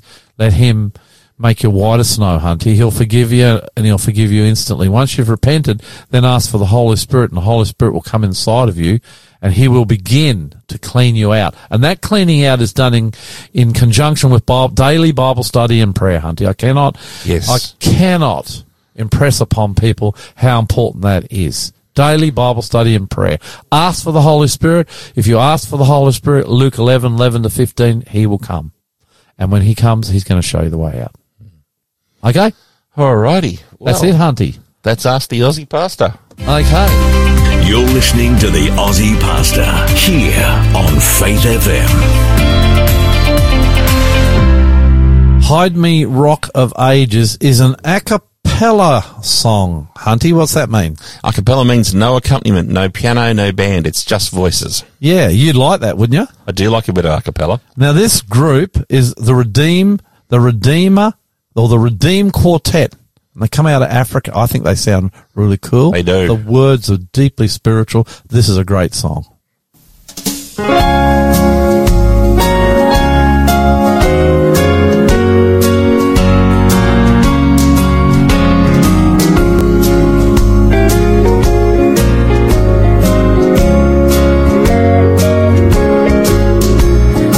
O thou blessed rock of ages, I am trusting now, dear Lord, in thee. Dear Lord, in thee I'm trusting. Keep me till my journey's ended. Journey's ended, keep me till thy blessed face I see.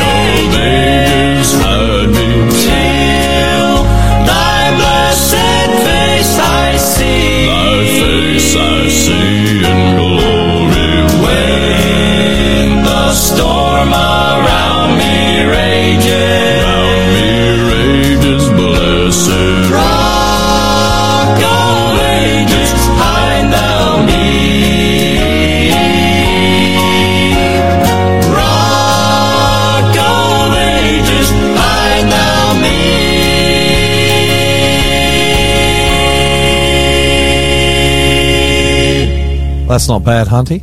Now I have to confess a mistake. I was going to say that they don't sound like Africans to me. Careful. Careful, my friend. Or I'll, I'll Here we go. I'll, Time for a confession. I'll expose some more secrets here before I'm out. That that the Redeemed Quartet actually is a Southern gospel group from the United States of America. Got it. They're about as far from Africa as you can get, mate. Sorry about that. I got myself all confused. Um, we have another guest, Andrew Russell, who's a friend of mine. You there, Andrew?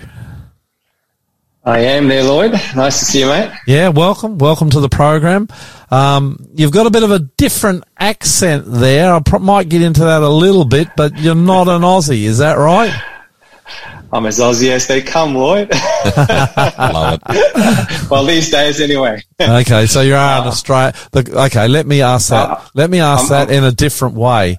If the Wallabies were playing the Springboks, who would you be cheering for? That would be a hard choice to make, Lloyd. Support them both. Welcome to the Yeah. program, Andrew. Um, tell us about where you work here in Sydney and what do you do? Okay, so I'm working here in the Greater Sydney Conference of What, Sydney. what does that mean? Uh, what does that mean? Well, that means that um, the Greater Sydney Conference is a reference to the Seventh Day Adventist Church within the Greater Sydney area. Yep. And I I work as a, as a minister, as a pastor in the conference, looking after a few churches. How many churches? Established How many churches you look after? Um, I look after two larger churches and two smaller groups. I never knew that. Four? Four, yeah. How many on your staff? I have one associate, an intern. That's ac- that's pretty stiff, actually. Four different congregations. Yes, yes. So You better keeps- tell us where they are. Um, okay, yeah, we've got um, one at uh, Dundas Church, which is near Parramatta. Yep. Dundas Seventh Adventist Church. Hoxton Park is another one, western suburbs of Sydney near Liverpool. Um, we've got uh, Harvest Fellowship, which is in Edensor Park near Liverpool as well. And then we've got one in Riverstone, out as you're heading out towards Schofields now, past Blacktown.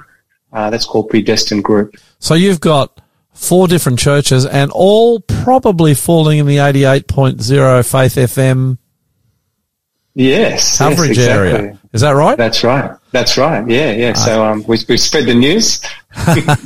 okay, so we've been going on about uh, New Hope. Where are you this Saturday?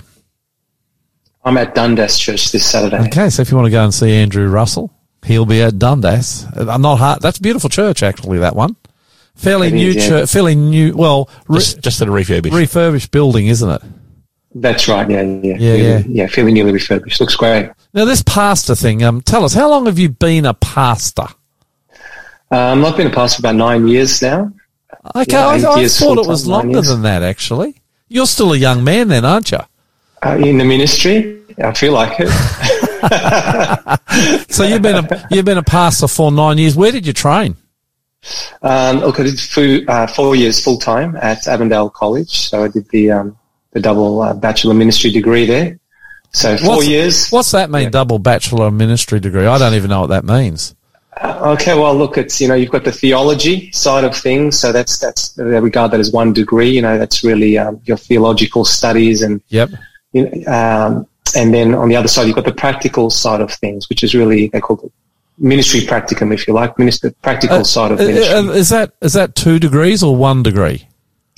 Um, look, they call it a double, but really it's it comes out one degree. I mean, you, you couldn't go into ministry without either of them, so Oh, I did. I regard it as one. I, I went into ministry without any. Oh, did, oh, did you? Yeah, I, I did, mate. I'm, I'm actually I'm a tra- I'm a trained high school teacher, not a pastor. But some might say that's that's what's wrong with me. I actually, when I say that, I I did all the theology subjects, etc. That you guys did. I think the only thing I missed out Yeah. on was Greek and Hebrew. And between you and me, I'm actually a bit I'm a bit sad that I missed out on that.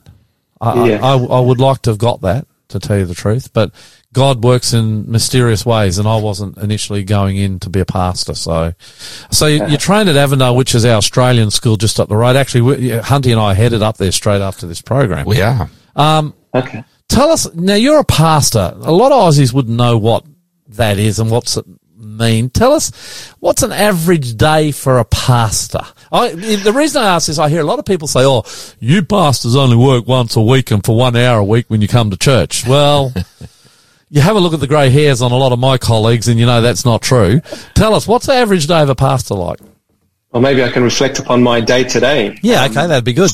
Yeah. So look, I'm usually up 5 a.m. in the morning, um, spending a bit of time with God in prayer and, um, and devotion. Um, I find that's my, that's my spiritual bread. You've got kids, eh?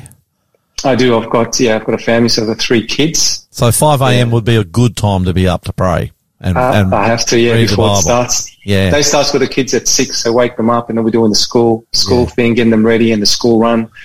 Um, I usually try to get a bit of exercise in about quarter to eight or so. Yep. Um, knock that off by about nine, uh, maybe a little bit after, and then I'm into my emails and my uh, some phone calls. Um, and then, you know, from about 10 a.m., like today, I was, I, I had, some, I had two studies in a row, did some Bible studies. What's a study? Some- what does that mean? Well, look, a Bible study is where you uh, you really get to support someone in their understanding of the Bible and the Word of God. And I, I really look at pastoral ministry as um, as a calling to support individuals in their personal journey in you know personal journey into a relationship with So, God. so do you go to their home? Uh, I go to their home, yes, and, and since COVID, you know, we've, we've we've done some studies on Zoom, and I still have a couple of those going. So we're, we're online. I study with three people actually up on um, Central Coast. Being online is an easy way to do it, actually, because you don't have to get in the car and go. You can just That's sit in your study, and when it's over, you can go back to your family. I, I, I, I actually don't mind those online Bible studies, but so you go in, you you sit down at the table, you open the Bible, and you teach them about Jesus. Is, is that how it works? I teach them about um, Jesus, not only the relationship. I, I find there's two aspects to Bible studies. The first is how to have a relationship with God as He's revealed through His Son Jesus Christ, and then the second aspect is um, we, we get into the uh, prophetic side of the Bible, and we we see that God has a time frame. You know, he's working with a time frame, and and um, and I think it's very important to know where we fit in today's day and age into that time frame. And so you, so you're, look, you're looking at Bible prophecy, yes, as well. Yeah, past prophecies, future prophecies. What? yeah, yeah, few- yeah. Both, both. I mean, there were prophecies that were given um, in times past that have already been fulfilled, but there are yeah, definitely prophecies there that relate to our day and right up until the second coming of Jesus Christ that are very relevant. For, Actually, to study prophecy is a pretty exciting thing to do, isn't it? it's incredible. Now, if I'm a secular Aussie and I've stumbled across this radio station, and I'm a secular Aussie, I don't go to church. I do. I'm, I'm playing, you know, the game here. I'm a secular Aussie. I don't go to church. I love the Brisbane Broncos. I'm a Queensland. Oh, okay. I better not kick cat too carried away. um, but I'm a secular Aussie. Why would I come to your church? Um, well, look, you know, I've got some mates that are secular Aussies as well. We've had some pretty good conversations, but look, you'll get the answers that you seek. And I think that's the, you know, the plain and simple of it all. Well, I get I the think a lot of- answers by coming to church.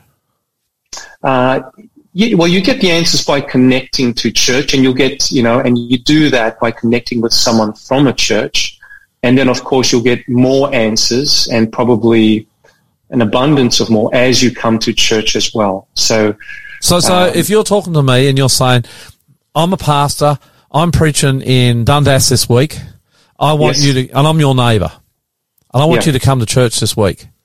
mhm. And, I, and I'm going to Yeah. Going to throw it at you again. I'm looking you right, and I say, well, why should I come to your church? well, I will say because um, you won't really, you, you won't really, you won't really learn how to experience God if you don't. You know, you. Uh, there's a lot of people out there. I, I trying to like that answer. Well done. Yeah, yeah, yeah. I'm not, I don't If want to do- cut you off, but you're saying, experience God, come to church. Come to church. Yeah, that's where we experience Him. I mean, the church is the house of God, essentially. So, so if I come to your church this week, and I Yes. walk in through those front doors, a lovely church it is. I'm going to say it again. What would I expect to see? well, look, you're going to get a big welcome on the doors because we love to welcome those that come in, members and visitors alike. Um, we in the morning we start at nine thirty. We have we That's have- early. That's early. Yeah, that's early. That's early. But look, it's all worth it. It's all Yep. worthwhile. Yep. We, in, the morning, we kind of do a mission focus and we talk about what the church is doing in Australia and worldwide, you know, um, caring for those in need and uh, many, you know, many of the other pursuits, the, the charitable aspects of the church. Then um, we follow that up with uh, a time of fellowship and reflection uh, on, on the Bible study. Um, now, So do you do a Bible study? yeah, yeah, we do a fellowship, a group Bible study in the morning, and a lot of people love that because you get Is to chat. Is that like the old Sunday school for adults? yeah, yeah, that's like the old Sunday school. Yeah, but it's for adults and it's interactive, very interactive. Okay, so you, what to- you, you sit around in a circle or you sit and how does yeah, that yeah, work? yeah. So look at, at Dundas. Dundas is um, still very much like a church plant within an existing building. Yep. So, so we do have a, a bigger group where, you know, I'll be up the front and maybe teaching from the front. Oh, okay. And but, but we'll still be chatting and asking questions, and then there'll be smaller groups that may be in a couple of the other rooms. You know, so you Uh, can can venture to those. if I bring well. my four kids along, uh, bring your kids along. so, well, say, uh, say I have an 18 year, I, I don't, my kids are pretty much all grown up. Not, not quite, but almost. But say I had four kids, a 18 year old son, a 15 year old girl, 11 year old boy, and a six year old girl. Is there anything for them or is church more or less for adults? no, absolutely for them. I mean, the kids love it. The younger kids, they they have their own um, study and fellowship groups, called the kids Sabbath school groups, and they're doing craft things and learning about Jesus. And then you've got, uh, you know, we move up to your juniors where you've got maybe 12 to 12, 14 years of age and 15 years of age. They're, you know, they obviously take a more mature approach and they're doing some interactive stuff. And then we've got our, our, um, our older youth group as well. So there's something there for the 20 year would olds. my, would well. my, would my kids feel comfortable going in there?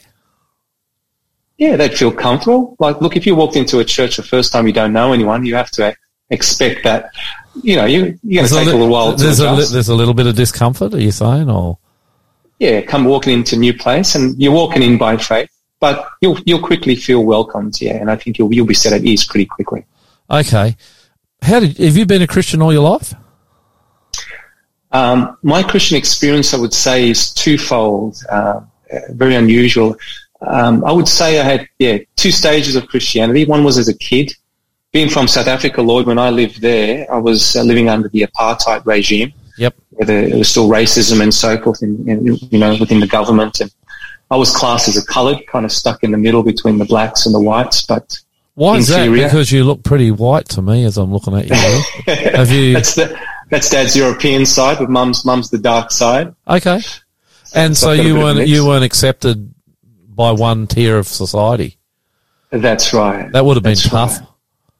yeah, We're not used to that in Australia. I'm not saying there's not racism here, but not to that, you know. Not to that extent. No. That's right. Yeah. So, so look, there was a lot of um, a lot of violence as well because of that. There was Yeah. a lot of upheaval, Yep. a lot of backlash. So, um, yeah, my first experience, my grandmother used to always tell us to to pray and ask God to keep us safe. And and I believe, as a kid, I saw a couple of definite answers to those prayers. Yeah. Yeah. Uh, just un- you know, just providence, unusual ways of kind of getting me out of serious trouble. And that kind of gave me faith. And I also got a picture of Jesus and I learned about the Ten Commandments at a school I went to. And I put those two together and I looked at the world around me and I thought, has the world gone mad? Yeah. What, what's everyone doing? We've got this perfect example of humanity in Jesus and the commandments mm. there that just seem, you know, practical and relative. So I chose as a child to Jesus and the commandments. I suppose as a kid, I made that decision. Yep. Yep. When, when I got older, I kind of lost my way. You know, there was a lot of drinking in my family and um, I ended up, uh, yeah, going down the path of, you know, really partying hard and drinking, clubbing and, you know, going into drugs and, and that kind of got the better of me, Lloyd. And, and as an adult, I called on God one day when my life was just a bit of a mess. And I can just say that God heard me and he answered that cry in my most Were desperate you still hour. Were you still young when that happened? Um, I was about 20, 27 at this, at this stage. 27 That's years a age. similar age to me when I found, or when the Lord found me, about Yes. that time. And have you been walking with the Lord ever since? I have. I had a pretty dramatic experience there. I was actually working on The Matrix. You know the movie The Matrix? yeah. Yeah, I was at Fox Studios at the time and uh, doing a bit of back, background, you know, extra kind of acting work. Oh, okay. And yep. yeah, so I, So I if met we, a couple of, are you in that movie? I, I'm in the second, second one. Yes. yes. Wow. I, I know someone who's famous now. I, I worked on that movie too. okay. Just for a second, Lloyd, just for a second.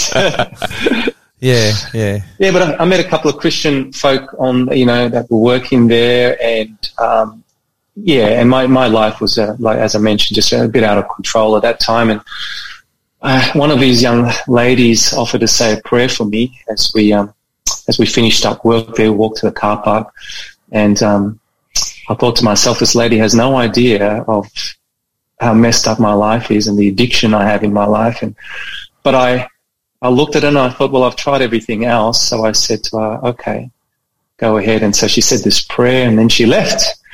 And um, I had a pretty dramatic experience actually. Uh, God's presence was revealed to me, not in a, not in a physical way. I couldn't see him, but the Bible refers to it as, you know, the outpouring of the Holy Spirit. And he Yeah, just took me. Lord, and broke just, yeah, yeah, I was shocked So is this happening in the car park? This happened in the car park. No one else was around. Very, very Uh, intimate thing with God then. very intimate, and life was ne- ne- has never been the same since then. How'd you become an Adventist?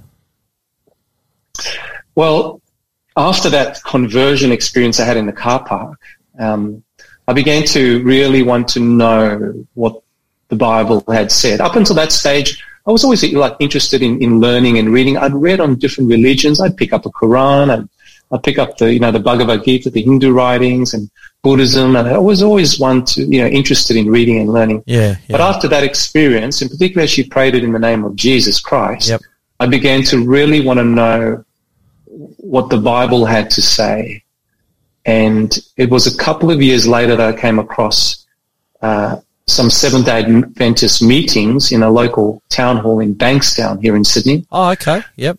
Yeah, a preacher from America was over here, that man by the name of Maurice Berry, and I was blown away by the things he was sharing. I had a lot of answer, a lot of questions answered, Yep.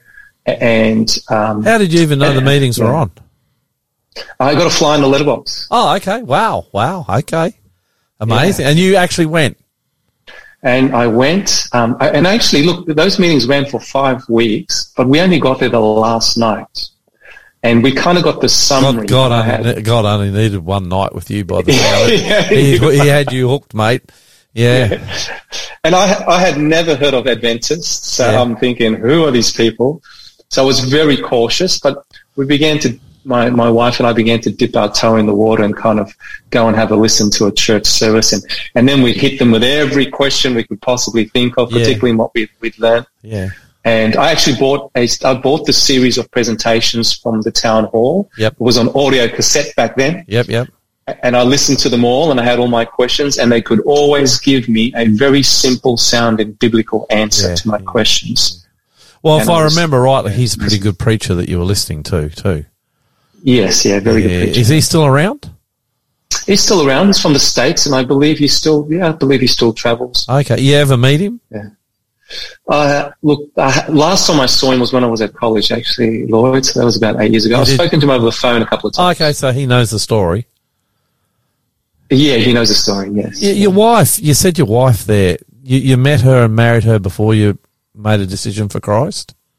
Yes, that's right. That's right. Well, actually, when I had that experience in the car park, we weren't married. We were living together, Yep. Yep. and I came home. I was I was weeping like a baby because Yeah. of this incredible experience I had, and she knew something had happened. Yeah. And uh, yeah, she was very supportive, and we began to really search together.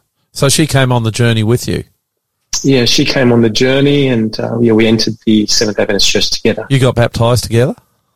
Uh, no, I was first. Okay. because I, I kind of had been walking with God for two years. She hadn't really had that experience yet. Yeah. That was two years. It took two years before we came across the Adventist. Um, yeah, and so I, I got baptized fairly soon, and she got baptized later. Actually, um, you had uh, Pavel uh, there, Yeah, Pavel yeah. Bill on, on the Yep, line, and yep. He was our church pastor at Hurstville Church Wow. when we when we walked into the church. Wow. Yeah, so It's a small world, isn't it? it's a small world. I didn't know. He, I didn't know he was the Pavel that was on the program tonight today. Why why would you recommend Christ to our Aussies out there? Our Aussie friends, why Christ? In a country where Christ doesn't really have a big, you know, a lot of people don't really, he doesn't have a big platform. It is as simple Yeah. as that. Why would you, Well, a South African Aussie boy, recommend Yeah. Christ? Okay, that's a really good question. Uh, I think we share something in common, South Africans and Australians, as we do Americans and Europeans. And I, I would I would put a challenge out to our secular Aussie uh, listeners. Um, we have forgotten that our country was built upon uh, the Christian, uh, Christian Judeo ethic and principles and truths. Um, we, you know, we open up Parliament House with the Lord's Prayer every day. Um, a man by the name of William Blackstone, who consolidated all the centuries of English common law into an eight-volume series. He he noted that uh, that the English common laws were based upon the Ten Commandments, and we Which- have which that as a result Which they which are. they are. That's right. And I just believe we've forgotten our roots, Lloyd, and Yeah. to come back to, you know, that's the reason why we, we have this excellent sense of mateship. Um, it's based on do unto others as you would have them do unto you, as Jesus taught us. Love your neighbors, you would love yourself. Um, it, you know, we, we have it instilled there uh, yeah, deeply in us as a people, as a nation, and yet we haven't we've forgotten we've forgotten the, the precious things that surround that. Yeah, yeah. and we've kind of lost our way i would say a bit. And so i would say it's time to come back. And i'm so glad that there are many aussies that that haven't. And i'll just share this in uh, just as a final thought on that question. But i remember reading an article lloyd and it said uh, and i really agree with this article it said australians are quietly spiritual but not godless. Yeah. I think you could I say like that for a lot of countries in the world. Eh? We're all spiritual, you know that? yes, Well, everyone is. Oh, that's a very interesting. something, That's a very interesting quote. Um, Mm. What is the hardest thing about following Jesus? Lloyd, for me, the hardest thing is to put up with the one that doesn't want me to keep following him. that's uh, that's the arch rival of Jesus, Yeah, um, this uh, fallen angel and his uh, confederates. Um, yeah, so you know he tries to put obstacles in your way, tries to discourage you, um, tries to lead us away um, from from that that relationship. so that you're God talking. You're talking about. Satan here. I'm talking about Satan. You yeah. bel you believe in Satan? Oh, you know, the greatest trick the devil ever pulled was to convince the world he didn't exist. Like, So he exists. He absolutely exists. So you're saying since you become a Christian, he harasses you a bit? Uh, yeah, of course. He doesn't. He doesn't want us to have eternal welfare. He doesn't want us to have. He's challenged the throne of God. You know, he's he's, he's coveted what doesn't belong to him. He wants a kingdom. Are you talking about? Yeah. So he he tempts you? Is that what you mean, or or you're talking about he afflicts you, or what? What do you mean? Yeah. He, look. He. Um, yeah. He. He. He's often. Tr- he, he tempts us. He tempts us. He endeavors to oppress us. He puts challenges in our way. Um, and we read from the scriptures where he did that, you know, before God's people, lured them away with all kinds of temptations. Um, How do you the- how do you how do you combat that? I I combat that by seeking God early every day, as I mentioned, starting my Very day good. with Him, Yeah. ask, asking God to um, to lead me through the day and to lead me out of temptation, as Jesus taught us to pray. If you're spending time with. Jesus right from the start, it's hard Yes. for the devil to wedge in, isn't it? That's have you ever noticed? I mean, we're pastors. Have you ever noticed if you miss a day of that intimate time with Jesus in the morning? Have you ever noticed how almost inevitably that day goes bad when it comes to your walk with the Lord and the temptations that the devil might throw at you and how you combat them? You, you right. almost instantly you're weaker, eh? You're weaker. Yeah, you're not as centered. You're not centered. Yeah, and you're not That's as you're not as sensitive to the challenges that you and, and I, it's always amazed me. Just one day, just one day, and boom, it's it's that important to spend that time with Christ. Um, so what would you say again to the average Aussie about why they should give Jesus a go? I would say that in order to know God and to experience God, you can only do that through the person of Jesus. And I know there's many people that are saying there are all kinds of other gods out there and religions and so forth. You just have to trace back the roots, you know, trace back to find out where the roots of those are. But God has chosen to send an image of himself into the world in the person of Jesus Christ. So how do to- how look look? I, I'm unfortunately Yeah. running out of time, but I want to get this in. Okay. How, what? How do I follow Jesus? How do I? What do I do? Uh, Be Because, intelligent. because I, I, I like what you're saying. Jesus Yes. is what it's all about. Um, You got to experience Him to be whole. Um, you must have Him in your life if you if you want peace. But how do I experience Him? What do I do? Last question, because we've run Last out of question. time. Yes. Um, be intelligent about the person of Jesus. Find out about him. And I think once, when you find out about him, you'll find out about God and, and ask him. Just ask him to reveal himself and to come into your life. And he will do exactly that. Will He come if you ask Him? He'll come if you ask him. How He long says, does it take? you-" How long does He take to come? He comes immediately. So if When you yeah, and you're just saying ask Him in prayer. ask him in prayer, yes, uh, to talk to him as, as, as we're talking now, Lord. Now I know we're running out of time, but I've just got to, I've got to ask this one more thing. Bible Sure. study, prayer. Is there anything else I can do to know Jesus?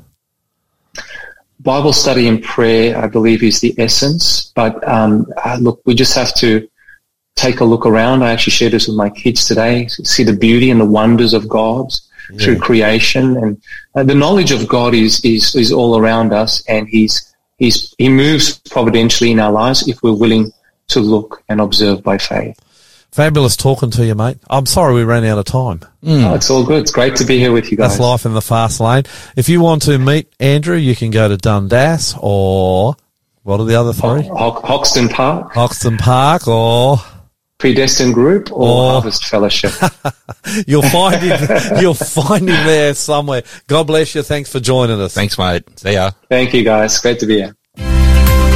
You're listening to the Aussie Pastor here on Faith FM. We run momentously out of time today. We are. We've got seven, just over seven minutes left. Oh, that would be worrying you, wouldn't it? this song, Tell the Mountain, I played it last week and I guess I'm not going to be able to play it again for a while, Hunty. But Mountain. I want to be able to play it more because it's from Fountainview Academy. It's a fabulous song. Have you been able to find it there? Yes, I've got it ready to roll. Let's hear it, mate.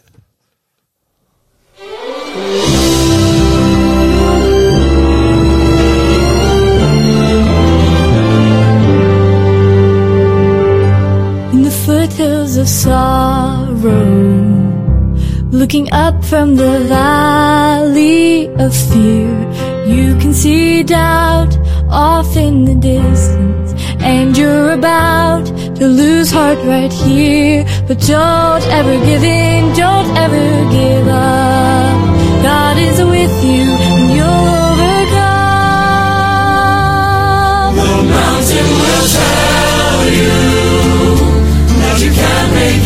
it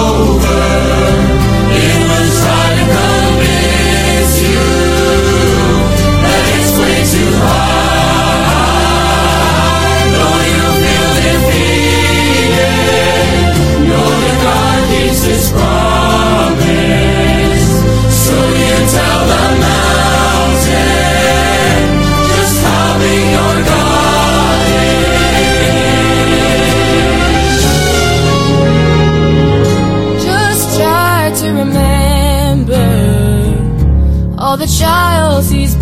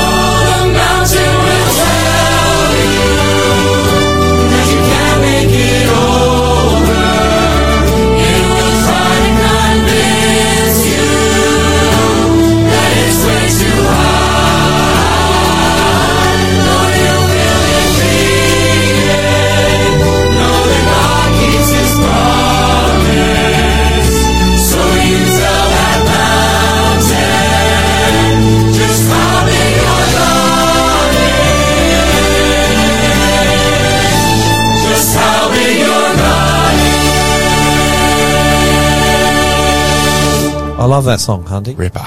You know why I like that song? Oh, One, no. What do you like that it's song? song? It's sung by kids. This is a school in Canada. I was talking last week that I want to send my kid to. Oh, yeah, yeah, yeah. I found out how much it costs. How much? Breathtaking. 50? No, 20. 20? Oh, dear. Twenty thousand dollars a year, and that's Canadian dollars. I don't even know how that ranks against the Aussie Yeah, I dollar. don't. I think the Canadian dollar might be slightly higher. I don't know, which, which makes it even worse. Oh, dear. But the school is fabulous, and the music coming out of it is just magnificent. And that probably, at the moment, right now in my life, that's my favourite song coming out of that school, and one of my favourite songs. Talking about mountains and how if you want to get over them, you need Jesus. Now, here's the deal. We've talked to Pavel today, and he talked about his need for Jesus in a war zone. Yep. Then we went on. We talked to Ru- uh, Andrew, Andrew, yep. Russell, and he spoke about uh, how he has a walk with Jesus and how important that is to him. I, was very interested to listen to his story Mm. because he's actually one of the uh, quite powerful pastors we have in the Sydney area. Yep. he's a very good preacher. He brings a lot of people to Jesus, and his churches are always growing. But the thing is, this thing about Jesus is it's personal and it's intimate, Hunty. Yep. You can be like you and me who are born and bred in Christianity. We, we are, man. Yep. I don't know how many generations you're down in Christianity, but it's a few, and I'm four.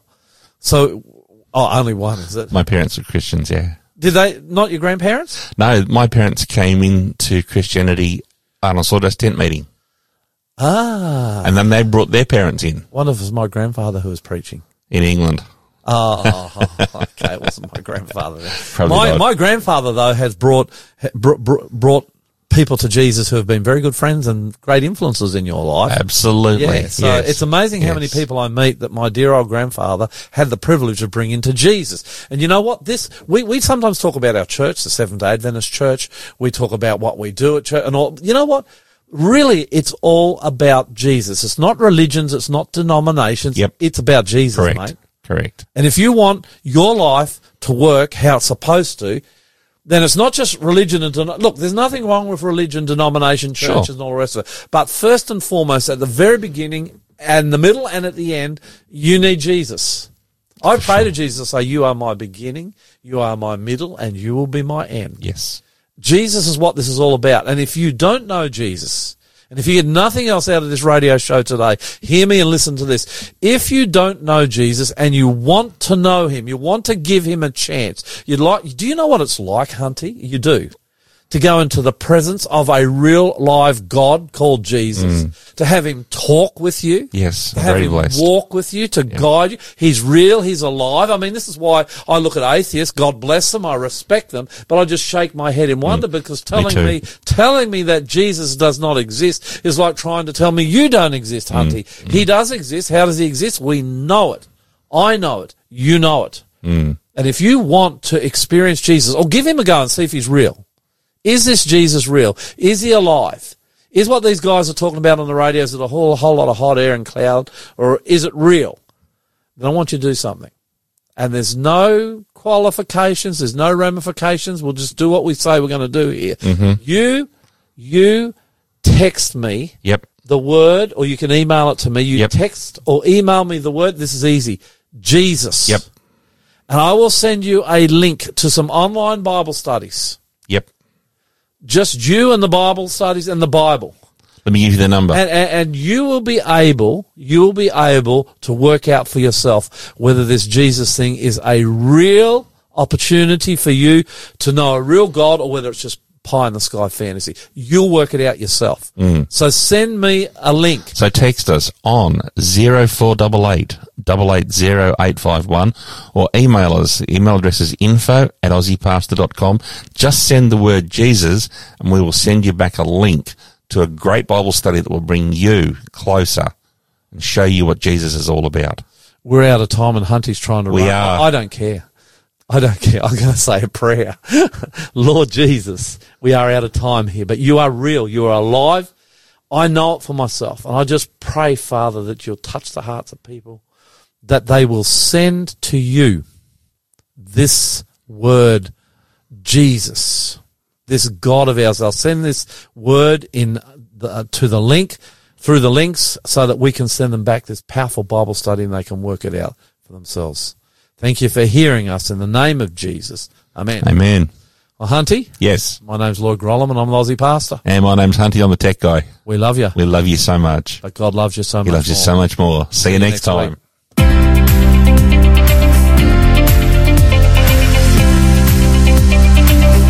Thanks for joining the Aussie Pastor. If you enjoyed today's program and would like to find out more about Jesus, our ministry, or ways to support us, go to findjesus.tv.